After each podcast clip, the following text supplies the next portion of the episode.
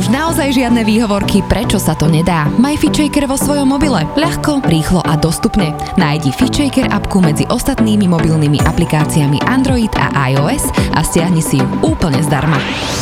Zdravo a fit s FitShaker podcastom. Tento podcast ti prináša virtuálne fitko FitShaker.sk, kde nájdeš stovky videí s profesionálnymi lektormi a fit inšpiráciu v podobe množstva skvelých receptov, článkov a kníh. Krásny deň, pozdravujeme vás a dnes by som tu chcela privítať Lejlu Zajac. Ahoj Adri, ďakujem pekne. A my sme veľmi radi, že si prišla a na začiatok ťa rovno predstavím. Ty máš takú tiež zaujímavú zmenu e, za sebou, lebo si bola, alebo stále si doktorka farmácie, ale bola si trošku v inej oblasti, ako si aktuálne. 16 rokov si pracovala vo farmaceutickej firme a až ťa to zaviedlo k téme menopauza. Práve o menopauze sa dnes budeme rozprávať. Ja sa ti priznám, že cez víkend som bola so svojou maminou na chate, mali sme taký nejaký príjemný spoločný babský čas a vlastne som si uvedomila, že ja o menopauze neviem nič. To mám 35 rokov a vlastne ani s maminou, ktorá má 55 a vlastne tým obdobím si prešla a ešte stále prechádza, tak som sa s ňou o tom nikdy nerozprávala a vlastne vnímam za posledné roky veľké zmeny u nej a vlastne až teraz mi to tak docvaklo a mali sme taký krásny otvorený rozhovor a hovorím si, že že veď ja som vôbec nechápala, prečo tá mamina je taká, aká je. Mm-hmm. A že mi to až tak spätne prišlo lúto, že keby som mala tie informácie, e, ktoré som si teraz na tento rozhovor pripravovala, úplne možno za posledných 5 rokov máme iný vzťah. Vidíš to? Takže no. asi veľmi, sa treba... Veľmi málo z nás sa, sa takto doma rozpráva otvorene. Veľmi ja som čo sa... počúvam no. ani, ani s našimi maminami, ani...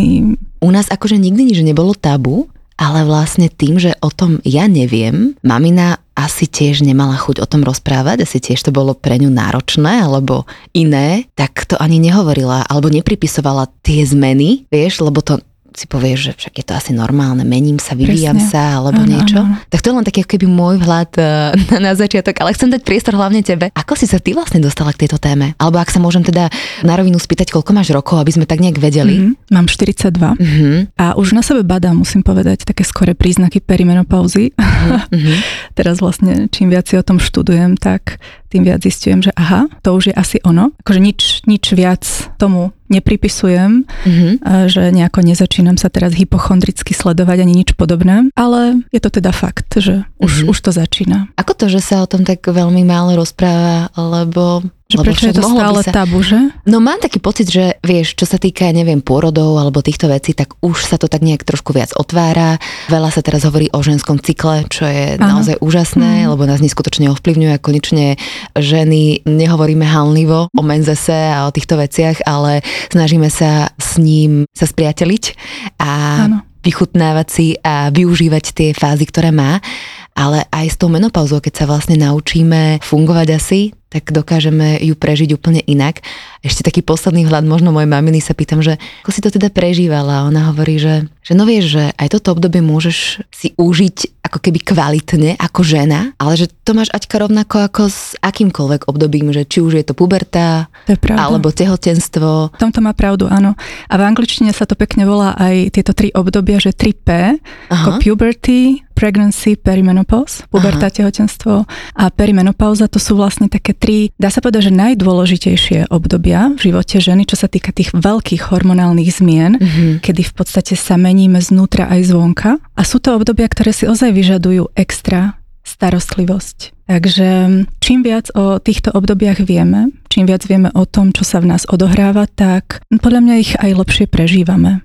Mm-hmm. A mhm. ten mindset, presne to, čo mamina spomínala, ten je veľmi dôležitý. Je strašný rozdiel, že či ideme do tohto obdobia s tým, že pre Boha to už je koniec všetkého, to už je koniec toho pekného, vitálneho života, alebo či ideme do toho s tým, že je to nový začiatok, nová sloboda, v podstate viacej môžeme sa zamerať na seba, viac môžeme robiť veci, ktoré doteraz sme nestihli. Takže teraz je ten čas, kedy, kedy môžeme realizovať naše sny a ozaj môžeme porozmýšľať nad tým, že čo ešte chceme tomuto svetu odovzdať. Toto je už ale to vysoké štádium toho, že, že OK, ale teda ja ti, no naozaj ti poviem, že som sa teraz do toho tak nejak dostala a skúšala som si to predstaviť ako 35-ročná žena. Mm-hmm. A teda mala som predtým taký, že rešpekt. Aj to starnutie si ešte tak nejak neuvedomujem, lebo mám pocit, že sa o seba stará, má, že je to ako keby v poriadku, nejaké prvé vrázky alebo niečo s tým dilujem ako možno ženy v 35-ke alebo po 30 že som sa tak vžila do toho, že budem mať tých 50 rokov mm-hmm. a teda mne osobne to normálne nebolo príjemné, že, že budem ženou a ako budem žiť. A vieš prečo? Podľa no, mňa, toto ma zaujíma, že ako to vlastne tomu, my ženy máme vo všeobecnosti. Už len to starnutie no. je u nás tabu téma. A menopauza a starnutie jednoducho idú ruka v ruke. Mm-hmm. Takže aj, aj preto možno sa necítime komfortne o tom hovoriť, lebo je tam to starnutie uh-huh. A druhá vec, ešte čo som nad tým rozmýšľala, že prečo ešte to môže byť také veľké tabu, je aj to, že to slovo hormóny alebo hormonálna, už to má takú negatívnu konotáciu u nás, že väčšinou si pod slovom hormonálna predstavíme, že môže to budiť taký dojem nekompetentnosti, by som povedala, že nie sme schopné robiť racionálne rozhodnutia, nie sme schopné nejako prevziať zodpovednosť. Ja to tak napríklad nevnímam to slovo uh, hormonálna, ale ja ako si myslím, že v spoločnosti uh-huh. to tak je a že to môže byť, ale samozrejme to, Áno. vieš, to som len rozmýšľala nad tým, že prečo to je také veľké tabu ešte stále. A toto ma napadlo, že to môže byť tiež za tým, že ešte v spoločnosti to jednoducho môže budiť ten dojem nekompetentnosti. Čo v podstate menopauza je, alebo ako ju môžeme tak nejak e, opísať, kedy mm-hmm. začína, kedy nastupuje? Tak z medicínskeho hľadiska pojem menopauza v podstate je iba jeden deň a ten určíme retrospektívne, ak 12 po sebe nasledujúcich mesiacov nemáme menštruáciu. Mm-hmm. Takže my keď sa dnes bavíme o menopauze, tak v podstate sa bavíme o tom klimaktériu, o perimenopauze. To je obdobie okolo menopauzy a to môže nastať už aj niekoľko rokov skôr. V priemere sa hovorí, že okolo 7 rokov sú ženy, ktoré, ktorých to trvá len niekoľko mesiacov, sú ženy, u ktorých to trvá, neviem, aj 14 rokov, proste je to strašne individuálne. Faktorov, od ktorých závisí celé to perimenopauzálne prežívanie je ozaj strašne veľa. Genetika je jedným z nich samozrejme. Koľko percent môže tá genetika? Lebo mám taký niekedy pocit, že veľa tej genetike pripisujeme, ale keď som sa rozprávala s nejakými lekármi, tak hovoria, že tak genetika možno 10%. Neviem to vôbec vyčísliť. Ale, uh-huh, uh-huh. Áno a okrem genetiky aj naša spoločnosť, okolie, v ktorom sa pohybujeme, náš životný štýl, ten je veľmi dôležitý, o tom sa dnes budeme asi veľa baviť. A takisto aj koľko žena o tomto období vie. Či je to plné neznáma, že teda teda neviem, do čoho idem, že je to plné strachu, alebo teda už presne viem, čo môže nastať a som pripravená. Je to veľký rozdiel. Poďme možno trošku do uh, histórie, alebo sú nejaké štúdie o tom, že kedy sa v podstate e, začalo zisťovať o menopauze viac, že chceme vedieť tie informácie, chceme, že nám pomáhať, chceme, aby sa v sebe vyznali alebo v tom, čo sa s nimi deje. Ja pôjdem v histórii až úplne ďaleko, ďaleko až do starovekého Egypta. Ó, toto mám rada, dobre, hneď som sa tam dostala. A to je aj dobre pre pochopenie tej súčasnej stigmy. Už v starovekom Egypte teda tušili, že reprodukčné orgány neslúžia iba na reprodukciu, ale Aha. že ovplyvňujú celé fungovanie ženy. Ale to chápanie tam bolo také, že teda v takom zmysle, že fungovanie ženy rovná sa reprodukčné orgány. To znamená, že keď tie prestanú fungovať, tak v podstate to, áno, indikátor už blížiacej sa Nepoužiteľné. Smrti. Presne tak. Ale vidíš, tam to bude podľa mňa presne. Tam to začalo. Tisícky rokov, že vlastne vedia, už tu nemám zmysel. A tu sa môžeme dostávať aj do ďalšej témy, ale len veľmi okrajovo, že vlastne žena, keď nemá deti, asi to nemá zmysel. Nie je no. ozajstná žena. Nie je ozajstná žena. Mm. Tá žena potom veľmi trpí. Teda ja hovorím ako keby za seba, že to začínam vnímať zo svojho okolia. Alebo zo spoločnosti, že mám 35 a že tým nemám deti a že asi môžem sa na všetkých frontoch pretrať ale ty nie si mama, mm, vieš? to začína, tá spoločnosť no. robí strašne veľa. Aj ten neuveriteľný fokus na, na tú plodnosť a mm-hmm, celé mm-hmm. to obdobie okolo tehotenstva, podľa mňa to nie je úplne v poriadku. No a ešte, aby som sa vrátila k tej histórii, tak maternici našej pripisovali úplne magické schopnosti. No jasné, veď tam sa tvorí život. tak, tak. Nespokojná žena bola žena, ktorej maternica putovala po tele tlačila na rôzne orgány a Aha. tak potom z toho vznikali rôzne ochorenia. To bola taká rozprávka, ktorú si hovorili?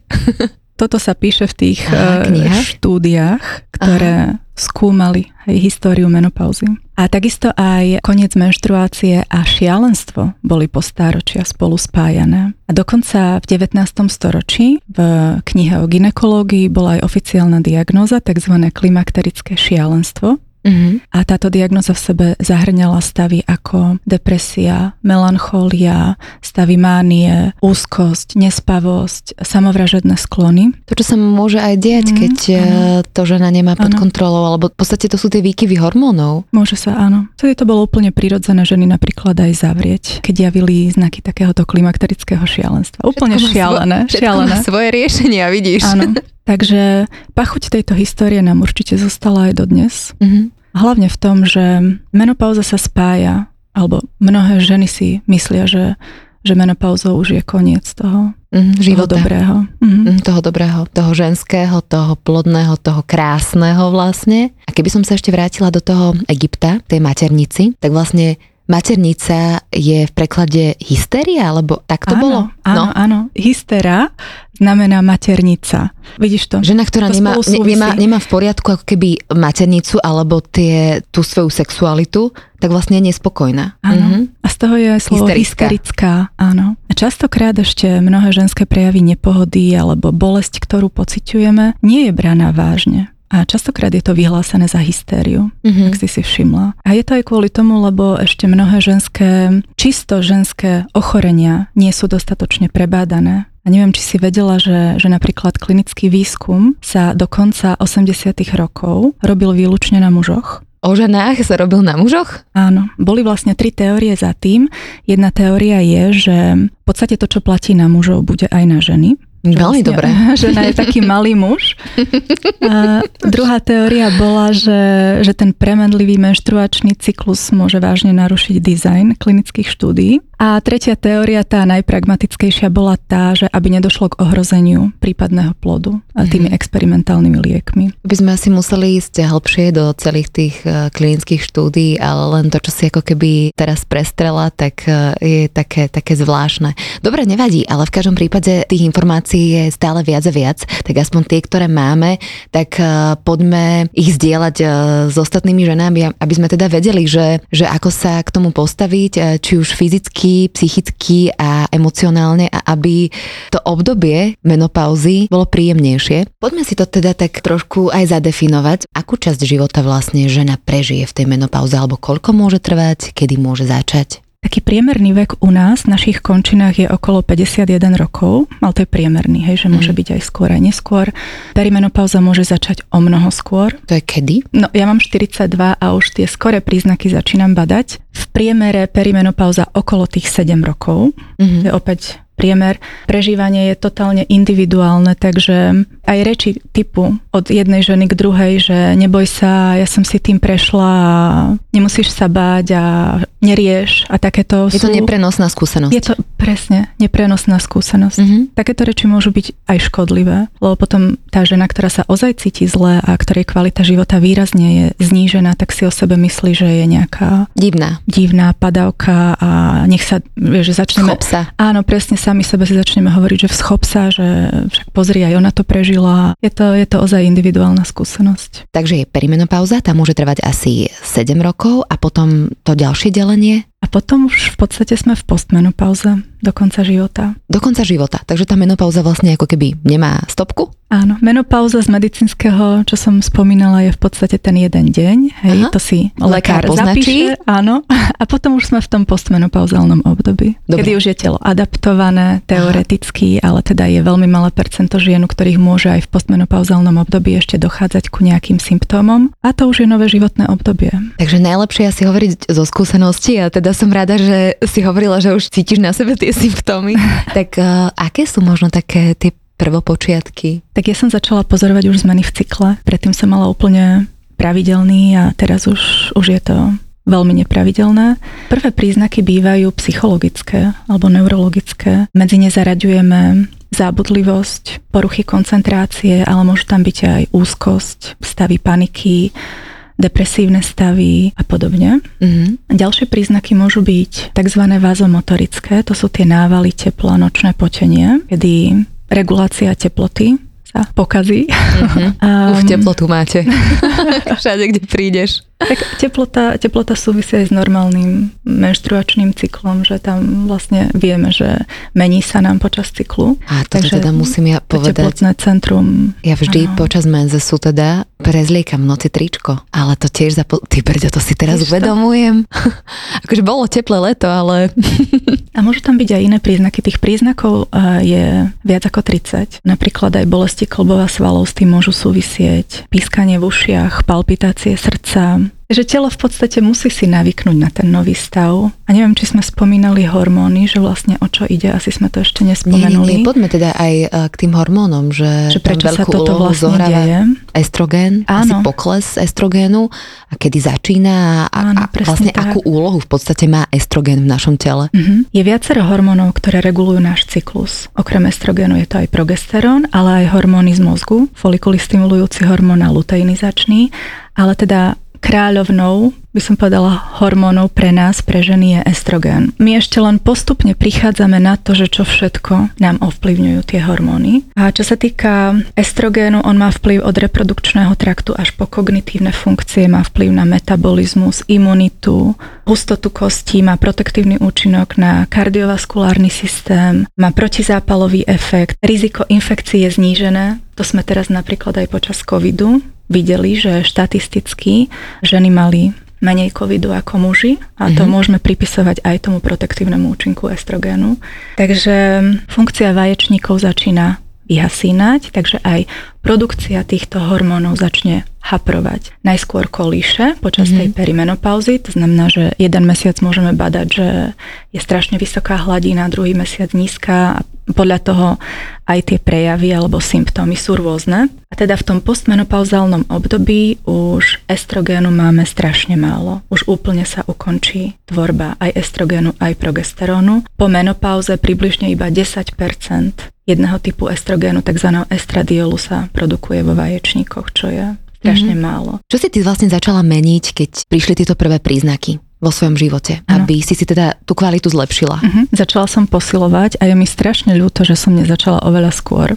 To je, toto aká, ma mrzí. Aký dobrý odkaz. To vieš, to, to dávajú také odkazy mrzí. Svojmu mladšiemu ja. Áno, áno, áno. uh-huh. Takže keby som mohla niečo zmeniť, tak toto zmením určite. Necvičila si predtým, že vôbec? Alebo... Uh, trošičku som cvičila, ale aj to nie pravidelne, takže to je ako keby som necvičila. Myslela som si, že keď veľa chodím, že to stačí, lebo ja ozaj som veľa chodila, máme psíka, tak uh-huh. proste som, som bola veľa vonku, ale to nie je ono. Akože je to fajn, je to lepšie ako nič, ale to posilnenie svalov je veľmi dôležité. Takže silovo si začala silovo, vyslovene. Áno, áno. A ako často chodíš? Dvakrát chodím aj s trénerkou uh-huh. a mhm. cvičím aj doma, vždy keď sa dá. A ty si bola taký ten typ, že si mala postavu zadarmo, že predpokladám, mm, celý život. Áno, mm. áno. A tam to je tej... inak to najzradnejšie. A ešte sme nepovedali, že tie príznaky, o ktorých sme sa bavili, že oni nemusia sa objaviť u každej ženy. Je 20, približne 20-25% žien, u ktorých vôbec sa neobjavia. To sú tie šťastnejšie. Ty možno už skôr posilňovali, vieš.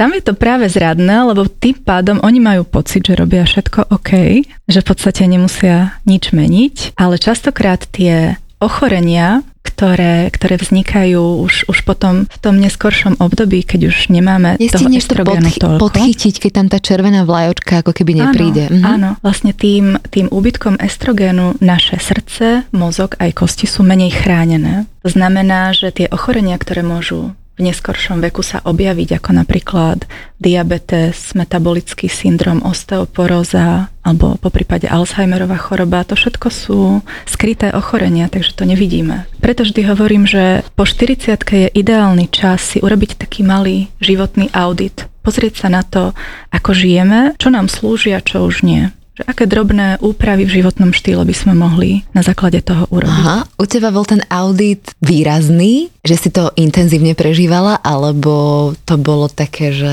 zľahka to šlo? Ja som sa aj viacej začala teraz venovať tej strave a pozerať sa na to, že čo jem, ako jem, opäť nie v tom zmysle, že, že som na to, vieš, fokusovaná, Len zameraná. strava, jasné. Ale, ale Dávaš poz- si väčší pozor? Áno, dávam si väčší pozor. Predtým sa mi stalo, ešte keď som vo firme robila, že niekedy som cez deň vôbec ani nič nezjedla, lebo mala som telekonferencie od rána do večera Nemyslela som na to. Teraz už viacej dbám na to, že je treba pravidelnejšie, je treba viac vlákniny, viac bielkovín a, a takéto drobné. Aj sa, aj sa tak asi máš viac rada, že sa viac vnímaš, nie? A lepšie sa cítim. Tak? A dokonca tie predmenštruačné stavy, ktoré predtým som, musím povedať, že dosť zle znášala, teraz oveľa, oveľa lepšie ich viem regulovať. Povedz mi možno, ako ovplyvňuje, tu mi teraz napadla táto otázka, že antikoncepcia, dajme tomu žena, ktorá celý život berie antikoncepciu, alebo žena, ktorá neberie, alebo žena, ktorá, neviem, už má detičky, má, neviem, 37 rokov, hej, alebo 40, už nechce ďalšie. Má to vplyv na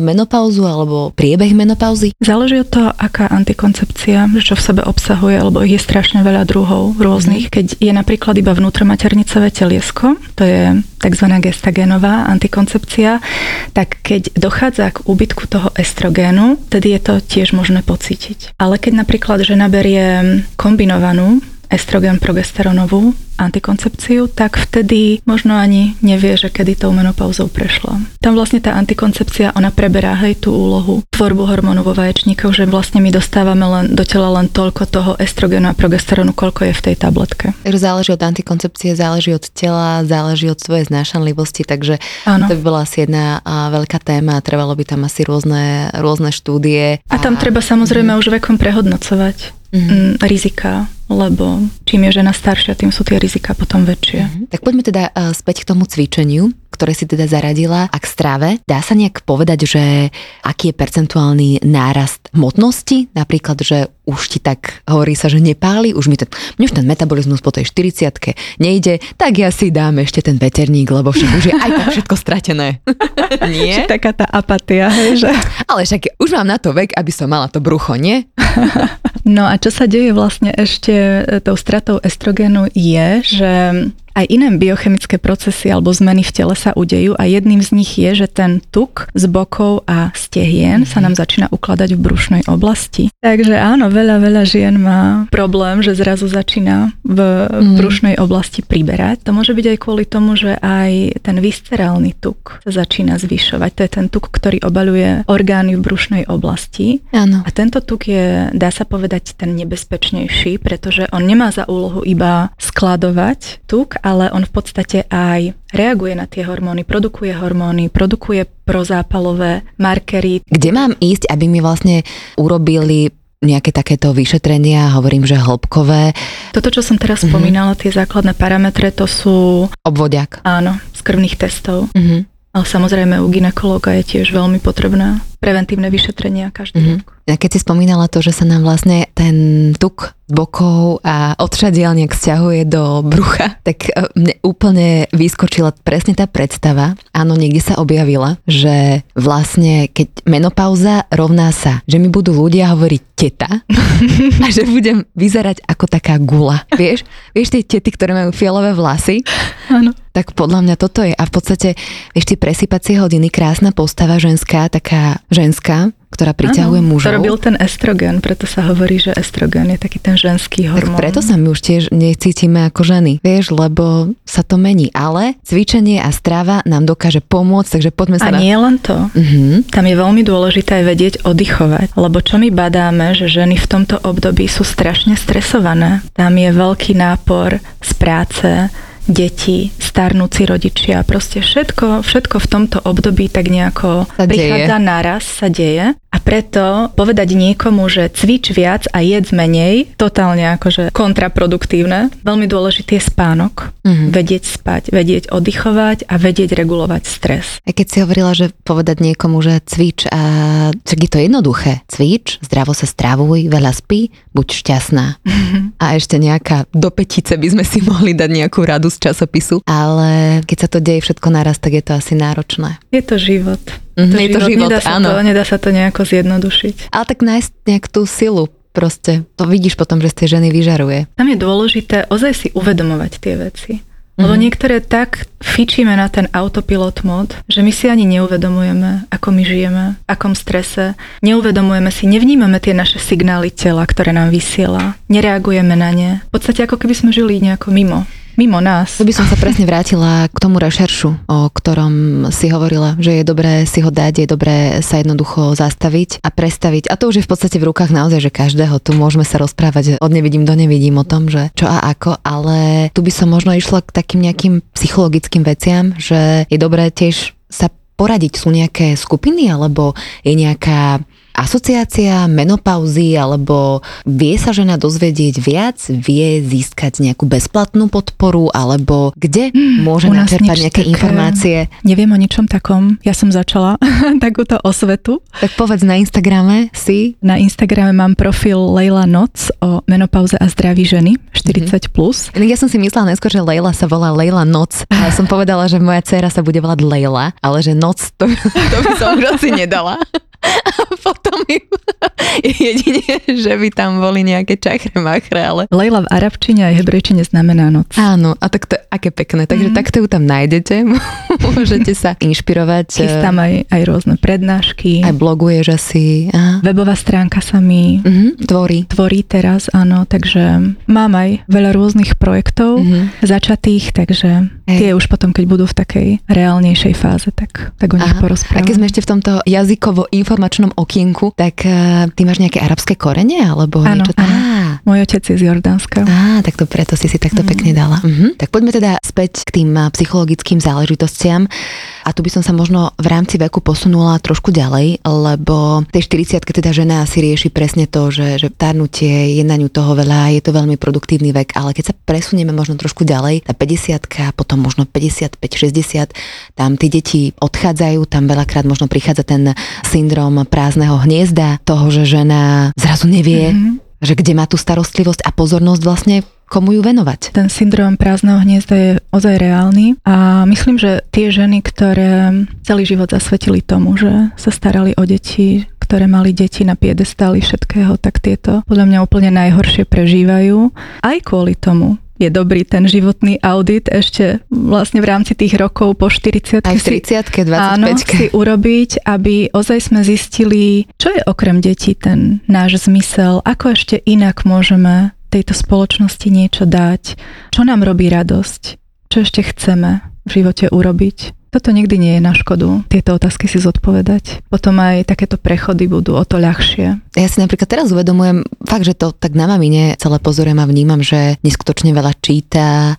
Teraz vlastne som, keď som bola s ňou, tak som jej doniesla psa.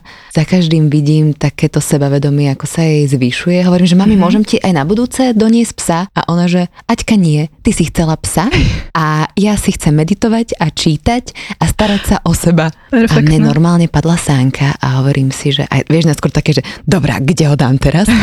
Ale potom, že, že páči sa mi to, mami, že ma učíš, mm-hmm. ako ja budem hovoriť svojim deťom nie a s láskou. A nie len to, ale ona ťa učí aj, ako si zobrať tú starostlivosť pre seba a robiť si veci, ktoré chcem. A to aj štatisticky je dokázané, že ozaj ženy po menopauze sú oveľa šťastnejšie a viac menej už im je, už im je jedno, čo si kto myslí. My ešte v tomto, v tomto našom veku ešte stále pozeráme, že Ježiš Mária, že ako budem vyzerať pred tým a tým a čo si kto pomyslí o tom, čo urobím. Ale už potom, čím sme staršie, tak tým menej nás to trápi. A to je úplne, že to je úžasné, lebo to je tá sloboda. Škoda, že tu ešte nemáme nejakú takú uh, ženu v tomto veku, vieš, že by nám vedela ona tak povedať aj nás, mladé žáby, upratať. vieš, že počkajte, počkajte, tak toto je. Leila, takže menopauza má nejaké fyzické, psychické a emočné prejavy a čo sa týka napríklad emócií, keď sa k tomu dostaneme, tak uh, tam je to asi tiež také, že žena prechádza zmenami a dokáže byť niekedy až taká, že neznesiteľná to emočné centrum v mozgu môže byť ovplyvnené. A Čo sa deje to, to potom mozgom? sa prejaví tým, že máme neuveriteľné, nekontrolovateľné prejavy našich emócií. To sú tie, keď nás chytí taká strašná zúrivosť alebo záchvaty ako neuveriteľného PMS napríklad? hnevu. Áno, ako počas PMS. A to sa deje tých 7 rokov? Keď hovorím o perimenopauze, vieš, alebo ako? Tu už ide o to, aby sme to vedeli regulovať, aby sme sa to naučili regulovať. Až potom ale strašne dokusaný jazyk a strašne veľa hnevu v sebe, vieš. Lebo určite sa to dá, len treba to vnímať, treba vnímať, ale myslím, že naše okolie nás už na to upozorní, že keď sami na to neprídeme, že niečo sa deje, tak už od okolia dostaneme signály, že prosím ťa, čo sa to deje. Mm-hmm. A áno, viacej vnímať tie naše reakcie určite pomôže. Tam už možno aj nejaké techniky potom áno. zapojiť do mm-hmm. toho. Inak kognitívna behaviorálna terapia, neviem, či si o nej počula, sa odporúča aj v takých tých eh, medicínskych guidelinoch ako jedna z metód na zmiernenie rôznych takýchto psychologických symptómov. Inak mne to presne tak príde, že tak ako keď máš to obdobie pred menštruáciou, mm-hmm. tak tiež to budem nazývať takým darom, že sa ti povyplavuje všetko nazbierané, čo si možno potlačila, aby si mala priestor to riešiť v tomto období, mm-hmm. alebo v tom období už menštruácie, kedy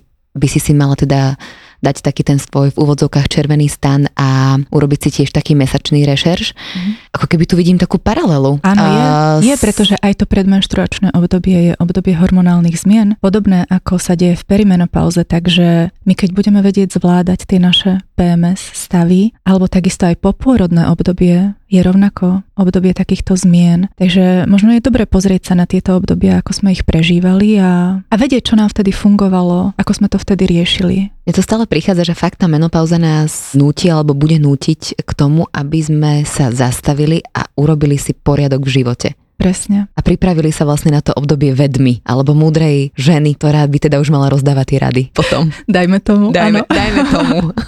Ak teda budú vyžiadané, samozrejme. Ak budú vyžiadané. Jedine vyžiadané. Poďme možno aj k sexualite. Ako to je? Lebo veľa ľudí zapcháva si uši a zakrýva oči, keď e, rodičia začnú rozprávať, alebo mamina začne rozprávať o, o nejakom sexuálnom živote, alebo kedy si to bolo tak nastavené, že veď po 50 po 60 to už akože veď nič.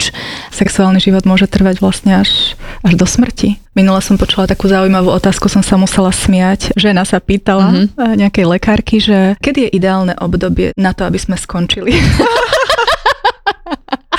sexuálne žiť, tak to bolo vtipné. No ale e, predsa len to libido sa e, znižuje. Mm, môže byť ovplyvnené, ale je to strašne multifaktoriálne, že nedá sa povedať, že áno, že je to, je to vďaka tej perimenopauze. Ja si myslím, že veľa záleží aj od toho partnera, nakoľko on dá tej žene priestor. Sa hovorí, že to perimenopauzálne obdobie, že v podstate nám aj ukáže, či je ten vzťah ozajstný, že či, či ozaj naše potreby sú v ňom mm-hmm. videné, či máme ten priestor pre seba. Myslím si, že aj čím viac ten partner o tomto vie, akými zmenami to naše telo aj mysel a všetko prechádza, tak tým môže preukázať viac podpory. A už len ten pocit, že áno, som tu s tebou, tak už len ten pocit robí veľa. To musí byť ťažké, lebo presne v tomto období, vieš, tam ľudia sú už spolu možno aj 20 rokov, ano. už predsa len to nie je to iskrenie, chémia, všetko, muži. Možno Nemyslím, že nie? iskrenie a chémia, že, že to je to podstatné. No to Najpodstatnejšie ale... tam je tá komunikácia komunikácia, že aby žena vedela povedať, ale vieš, to je, to je práve to, že keď ja sama neviem, že čo sa to so mnou deje, ako to mám povedať? Podľa mňa ich veľakrát podceňujeme a my máme také predsudky, že nás nebudú počúvať.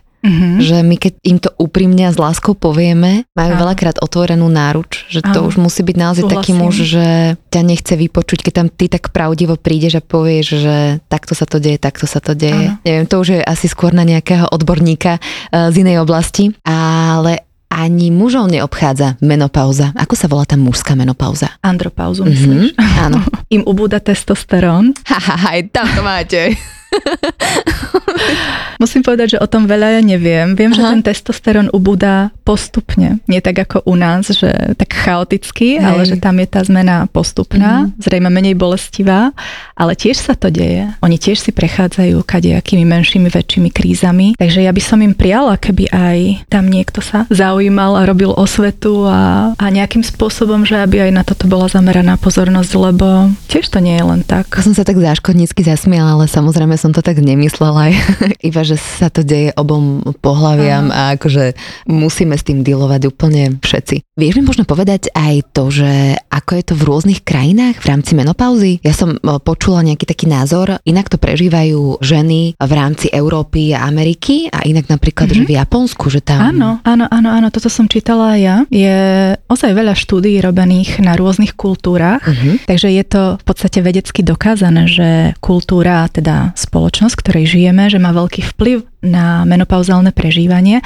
A presne ako hovorí, že naša západná kultúra a napríklad v Amerike sa robili výskumy a tam najviac žien hovorilo o návaloch tepla. Že to bolo, to, to bolo najviac, čo to vieš, odkiaľ majú, to majú z toho sexu v meste, lebo Samantha si pamätám, že tam bolo to obdobie, kedy sa ona strašne, strašne potila a hovorili, že, že mala menopauzu a to som videla asi pred neskutočne veľa rokmi a videla som asi zo pár častí, ale ja mám taký pocit, že presne sa to dáva do tých filmov a tiež sa mi to s tým spája, s tými americkými mm. filmami. Že tam ale to je to dobré, nás... že, že viac a viac to takto vychádza na povrch. Ja nepoznám veľa filmov, Nie? ktoré... Ja napríklad, hej, že toto si, toto si pamätám, no, mm-hmm. že, že Samantha sa tam stále utierala. Áno, áno, akože otvorene hovorili, hej, že to je Áno, áno. No takže toto je viac v západnej spoločnosti a keď ideme trošku na východ, napríklad v Japonsku, oni tam návaly skoro vôbec nepoznajú. Tam oni viac udávajú bolesti klbov a svalov, stuhnutú šiju. Ale napríklad, čo bolo veľmi zaujímavé, je, že majská kultúra v Mexiku a v Guatemale, tie ženy tam, oni sa tešia